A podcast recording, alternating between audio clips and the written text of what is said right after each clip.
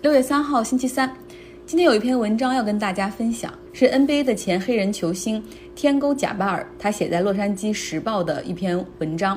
他说：“如果你不懂这次抗议意味着什么的话，我告诉你，这是人被逼到了绝境。”他写道：“看到弗洛伊德被警察卡住颈部的致死的视频，其他种族的人可能会摇着头说：‘哎呀，好惨。’”但如果你是黑人的话，你会气得跳起来喊叫，直到眼泪流到脸颊上，你才意识到自己哭了出来。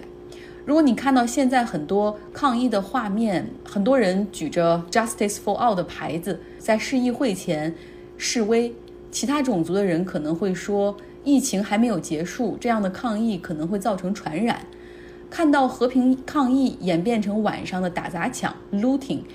会有人遗憾地说：“你们破坏了抗议的本意，可能会让这次活动倒退。”但如果你是黑人的话，你会理解，大家是被逼到了生活的绝境。作为黑人，在美国所遭受到的是系统性的歧视，教育、就业、银行贷款受到歧视，这些让他们受困于贫穷；而在警察执法中遭遇的歧视，则是致命的。这篇文章，如果大家希望看到全文的话，可以在。我的微信公众号张奥同学下留下邮箱。没想到贾巴尔文章写的相当的好。今天不说线下的抗议了，说说线上。有两名在音乐行业工作的黑人女性，她们倡导音乐必须停止的 campaign 得到了很多明星和大公司的响应，演变成了一场线上的 Black Out Tuesday，也就是大家都要发黑屏的照片在社交媒体上。呃，像今天打开 Instagram，你看到的都是满屏幕黑色的小方块，这是一种态度。那另外呢，像 MTV 电视台，他们在五点钟的时候播出了一个八分四十秒的黑屏，然后来支持 Black Lives Matter 这次的反歧视活动。黑色的屏幕下只能听到呼吸声。那再来说说社交媒体平台老板们的态度吧。上周讲了，Twitter 标注了一条特朗普的推文是虚假消息之后，特朗普暴怒哈，签发行政令，让司法部立刻去调查，并且要对社交媒体出新的规定，要剥夺社交媒体的自我监管权。Twitter 选择的是继续用平台监管条例屏蔽了另一条特朗普的推文，当然那个屏蔽也不是。直接删掉哈，而是用平台的条例呢挡住了总统的推文。但是你要是点一个 view，还是能够看到原推文的样子。所以他们说这会不会引发这种史翠珊效应？就是说你越想过滤删除的那个 hashtag 那个内容，可能因为大家都很好奇，就越会点击去看哈，或者想办法去搜索。这叫做网络上的史翠珊效应，源于。影视歌三栖明星芭芭拉史翠珊，她之前因为一个事情要告平台，破坏她的私人隐私啊，什么声誉之类的，本来就是一个不太引人关注的事儿，但是因为她告了对方，所以很多人就开始去搜哈，反倒这个事儿成为了家喻户晓的。Twitter 这样的标注会引发史翠珊效应呢？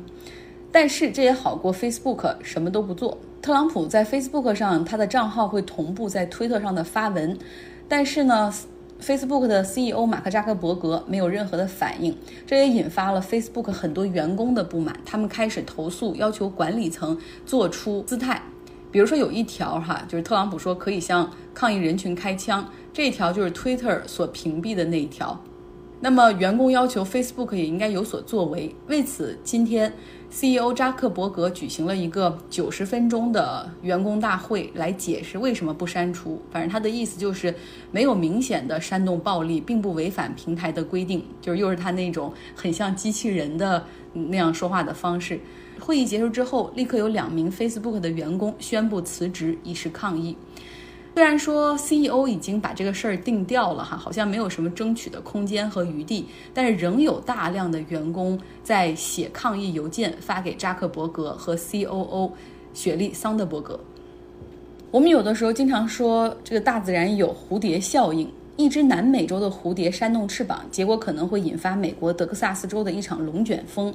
但我现在觉得这个世界是分层的，也许并不是那么互相作用。像美国股市丝毫没有受到现在的抗议示威的影响。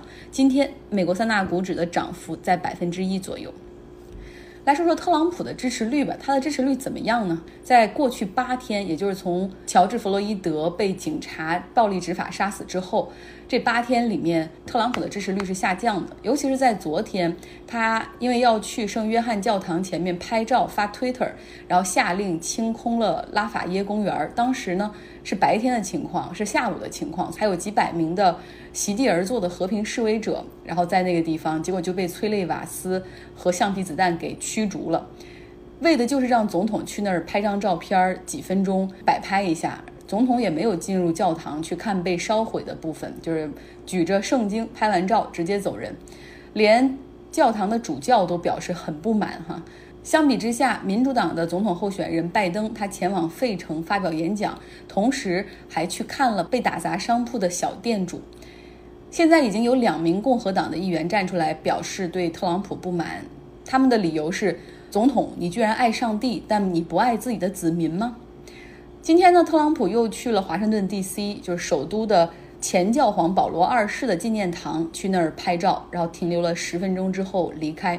他为什么会连续哈去了两个宗教性质的地方拍照留念、发社交媒体呢？是因为共和党的选民的基础其实就是 religious，呃，这些信徒们，像昨天去的圣约翰教堂，它是 evangelical，就是基督教福音派的。然后他像美国内阁里面的副总统彭斯啊，国务卿蓬佩奥都是 Evangelical。今天去的保罗二世纪念堂是天主教的，像司法部的部长 William Barr 就是这个天主教的教教徒。所以他来了这两个地方，就是分别去亮出自己对宗教的 respect。我也不知道他要表现的是什么，反正希望能够更多的去拉拢这两大教派选民的支持。不过，美国的民意已经在发生变化了。像美国保守派颇有影响力的一位专栏作家叫 George F. Will，他发表文章说：“这可能是我这辈子唯一一次希望共和党输掉总统大选。我希望它发生在2020年11月份。”离开美国，来到南非，COVID-19 的疫情让南非有3.5万人感染，政府进行了两个月很严格的居家隔离政策，比如说。南非的工厂和金矿、钻石矿只能有一半的人去下矿。另外，还有一一条堪称全球最严格，就是禁止销售香烟和酒类。这已经让南非政府两个月内损失了十五亿兰特的税收。为什么要禁烟酒？那是因为刚刚开始实行居家隔离政策之后，这两项有害身体的。产品居然销量大增，甚至很多这个商店门口排起了长队，就是为了买酒。而在南非呢，由于醉酒引发的家庭暴力事件有很多哈，大家会担心，本来就不能出门，待在家的时间又更多，如果有这么多酒的话，可能对孩子或者妇女不是一个好消息。于是政府彻底禁售烟酒。那么这两年经济并不好的南非政府做出了这个决定，其实也需要很大的勇气。从六月一号开始，南非开始逐步的稍微的放松居家隔离政策，那包括禁售烟酒的政策也开始放松，允许在周五、周六、周日销售烟酒。那销售的时间只能在白天的早上九点到晚上五点之间。今天节目的后半部分，我们不讲美国的抗议游行，也不讲 COVID-19 的疫情，我们要来跟随 Michelle 了解一下我们的邻居缅甸。其实包括我都。对缅甸很不了解，我过去大概知道哦，这里的水资源很丰富，因为中国企业希望去那儿建一个巨大的密松水电站，结果引发很多的民愤哈，然后最终搁置。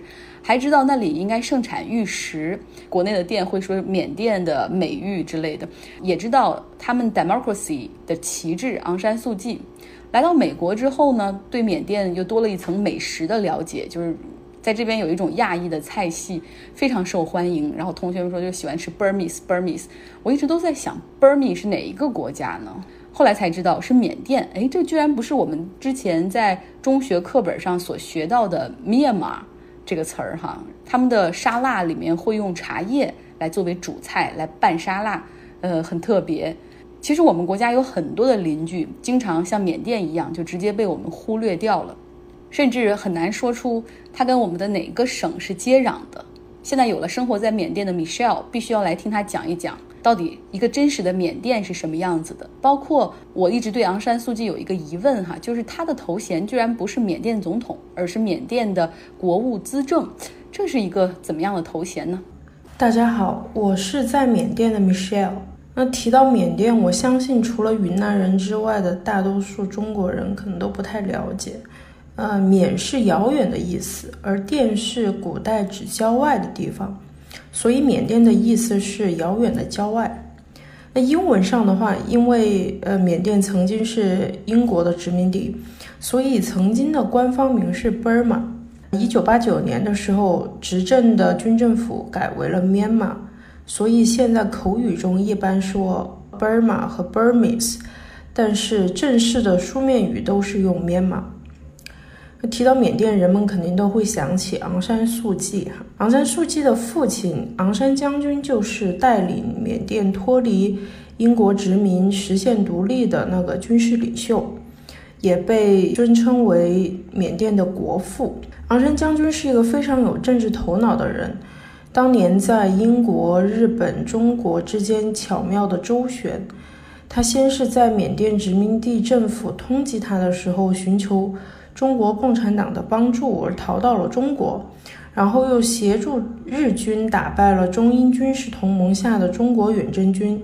但是随着日本在太平洋战场上的节节败退，他很快就开始怀疑日本能不能实现对缅甸的承诺，所以说又开始，呃，暗中与英国达成协议，缅甸军队又参与了对日作战。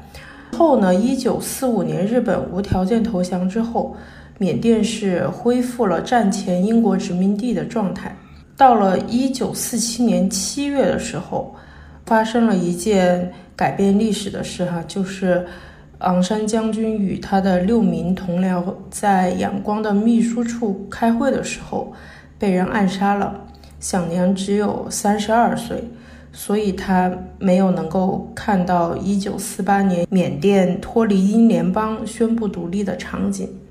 那昂山将军过世的时候，昂山素季才两岁，十五岁的时候，他跟随母亲到了印度，因为他母亲出任缅甸驻印度大使。他先后在印度和英国求学，获得了牛津大学哲学、政治学和经济学的学士学位，然后又到了伦敦大学攻读硕士。一九七一年，他跟随母亲去了不丹，在那里认识了牛津学者 Michael Aris，两人一见钟情，结为连理。在英国生活，育有两个儿子。那一九八八年的时候。昂山素季因为母亲中风回到了缅甸仰光，正好赶上缅甸爆发大规模争取民主的运动。他提倡民主，组建了缅甸全国民主联盟，简称民盟。从此遭到了军方的逮捕和软禁，几乎与英国的家人就断了联系。Michael 最终因为癌症在一九九九年去世。那么没想到，他们在一九八八年分别的时候就是最后一面了。那说回民盟，民盟就是缅甸现在的执政党，呃，总部设在仰光，成立于一九八八年九月，昂山素季任党主席。在一九九零年五月的大选当中，其实民盟已经获得了压倒性的胜利，但是因为军政府拒绝移交权力，所以进行了。长期的斗争，一直到二零一五年十一月二十五年之后，哈，民盟才又一次在全国大选中获得大胜，成为了执政党。但是昂山素季其实并不是缅甸的总统，他的职位是国务资政，或者说是国家顾问。那这个职位算是比比较巧妙的为他找了一个呃落脚点啊。为什么这么说呢？因为其实受缅甸官嗯军方制定的缅甸宪法的限制，昂山素季因为她已故的丈夫和两个儿子都拥有英国的国籍，所以她本人是不能够成为缅甸的总统的。那在二零一六年的缅甸总统选举中，昂山素季的亲信廷觉当选了总统。随后，他提名昂山素季出任外交部长和总统事务部长。之后，在他的提名下，昂山素季又被任命为首任的国务资政。那其实一直以来也就只有他这一任哈。那任期与总统一样，都是五年。那现在有人要问了，那国务资资政跟总统到底谁先谁后哈？按照民盟提供的缅甸国家领导人排序名单呢，总统第一，国务资政第二。但是实际上，自民盟二零一五年赢得大选之后。当时昂山素季在新政权里的地位就已经确定了，所以没有人会质疑他的领导力和话语权。所以，虽然名义上作为国务之争的昂山素季排名第二，位列总统之后，但实际上他是掌握实权的人，无论是在民盟的领导层面，还是政务决策的层面，哈，当时的昂山素季的地位都是无人可及的。那细心的听众应该会发现了，现在五年已经过去了，现在是二零二零年年底又会进行全国的大选哈。在去年年底，我已经能够在街头看到一些为二零二零年大选造势的标语，当然后来因为疫情的原因就耽搁了。在昂山素季十二月出席海牙国际法庭那会儿呢，甚至我认识的一些缅甸的年轻人。也一度把微信的头像改成了“我们支持昂山素季”一类的标语哈，但是我本人并不是很看好昂山素季和民盟，原因就是因为他们浪费了过去黄金的五年。为什么这么说呢？在二零一五年赢得大选之后，民盟的人占领了大多数重要的职务。但是不要忘了，包括昂山素季本人都是在长达十几年的软禁和监禁中度过的。八九年到一五年可以说是整个世界风云变幻的二十几年哈，这个世界早就已经变了样子。而这群在监狱里与世隔绝了十几二十年的人，并且以谁坐牢时间更长来论资排辈，他们早就已经没有能力。领导这个国家的发展了。过去五年，缅甸的经济明显没有军政府时期好，这一点做生意的人感觉尤为明显啊。政府腐败，办事非常拖沓，法律上有非常多灰色的地带，很多情况你问政府相关部门，其实他们自己也不知道该怎么办。举个例子，缅甸现行的印花税法最重要的内容是。缅甸印花税法案是一八九九年七月一日颁发的，你没有听错，是一八九九年，一百多年过去了，必然有很多一八八九九年根本不存在的经济活动啊，比如说服务类的合同怎么交印花税？那在这样的情况下，你去问律师，律师都建议你交的，因为万一查到你说你该交，你却没交，那怎么办？又比如，一位缅甸的富二代修建了一家私人的现代化医院，哈，那他的父亲在当地也是很有影响力的，但是他花了八年的时间才建成。他告诉我，首先拿地就非常的困难，因为一定会有 under table 的交易，官员们并不会因为他做医院啊可以改善呃。缅甸的医疗条件啊，或之类的原因而更愿意把地给他，而是看，呃，把地给谁对自己更有利。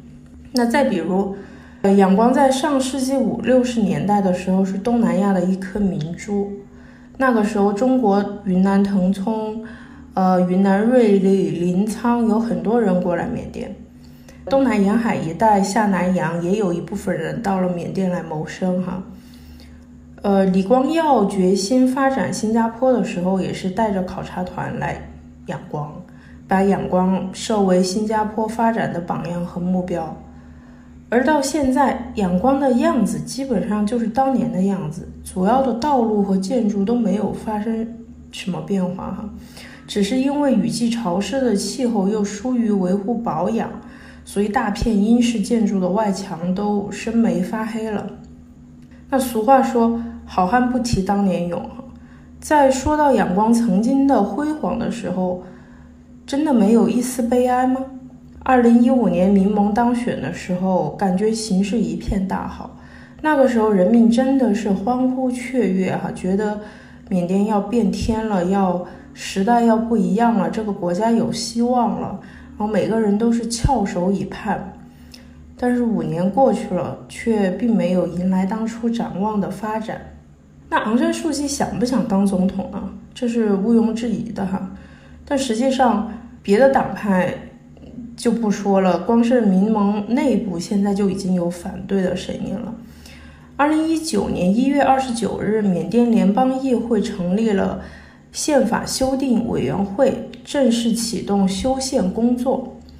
但是到二零二零年四月，最终仅有四条修正案获得了修改宪法所需的超过百分之七十五以上的赞成票，而这些修正案主要都是对部分非关键条款表述的调整，改一些非常零星的字哈，就这样的，所以并未对缅甸的政治制度和法律体系进行实质性的调整。那就是相当于对昂山素季不能当总统的限制仍然是存在的。那我认为的话，昂山素季有一点过于美化了，他现在更像一个政治偶像。当然，他很值得歌颂哈，但是走到今天的地位，我觉得最重要的原因是因为他的出生。有的时候，我也为缅甸感到心痛，因为。呃，常常有一种缅甸有一副好牌，但是深深被打烂了的感觉。在东南亚几个国家里，缅甸的国土面积是排第二的，比泰国大，仅呃列于印度尼西亚之后。那自然资源是非常的丰富哈，呃，石油、天然气、煤矿储存量都很大，伊洛瓦底江等四大水系是纵贯南北。水利资源其实是占到了东盟国家水利资源总量的百分之四十。矿产资源有什么锡矿、钨矿、锌矿、铝矿、锰矿、金金矿、银矿，还有宝石、玉石这些，在世界上都是享有美誉的。海岸线非常的长，而且南北纬度跨度很大，所以物产的种类也很丰富。而且现在处于人口红利期，虽然我没有具体的数据，但是，呃，街上的年轻人明显比老年人多很多。如果是在一个强有力的执政党和政府的领导下，我认为五年的时间应该是可以看到一些积极向上的变化的。然而目前我只看到其他政党，呃，和一些少数民族聚集的一些帮派，哈。已经对民盟有着非常强烈的不满，民盟内部也有了一些很明显的分歧。呃，民盟和昂山素季在年底大选中胜出的几率，在我看来是非常的小，甚至于说可以说是没有。如果是那样的话，接下来的五年，缅甸又将是比较混乱的五年哈。我我认为，最后给大家推荐一部电影和一本书。电影是杨紫琼在二零一一年主演的《The Lady》，嗯，那女主人公就是昂山素季，可以在 YouTube 上观看，以及昂山素季在被软禁期间写的一本书哈，《Letters from Burma》。那有的人可能会问了，开篇不是说书面语一般用 Myanmar 吗？为什么这本书的书名还是用 Burma 呢？我个人的理解是，由于 Myanmar 是军政府改的，那昂山素季在书名里沿用 Burma 表示一种对军政府的抵抗吧，哈，再加上他本人与英国的关系，所以说在当年被软禁期间，肯定是对呃 Burma 这个国家名称应该是更认同的，啊，谢谢大家，感谢 Michelle。生活在当地的他带来了更多不同的解读。那对缅甸的军政府愿意放开权力还政于民，我看到了一种时代的进步。我对昂山素季有一点失望，大概是因为对缅甸国内罗兴亚难民的冷漠。当然了，这也是一个难解的话题。我期待有一天米歇尔可以给我们大家来讲一讲。大家听完这一期节目，真的应该在地图上找到缅甸这块并不遥远的美誉哈，看看它的海岸线。然后找来仰光的照片看一看。同时，也欢迎有更多生活在其他国家的朋友，以你们的视角给我们讲一讲当地的社会文化和我很关注的话题 politics。多谢，祝大家有一个愉快的周三。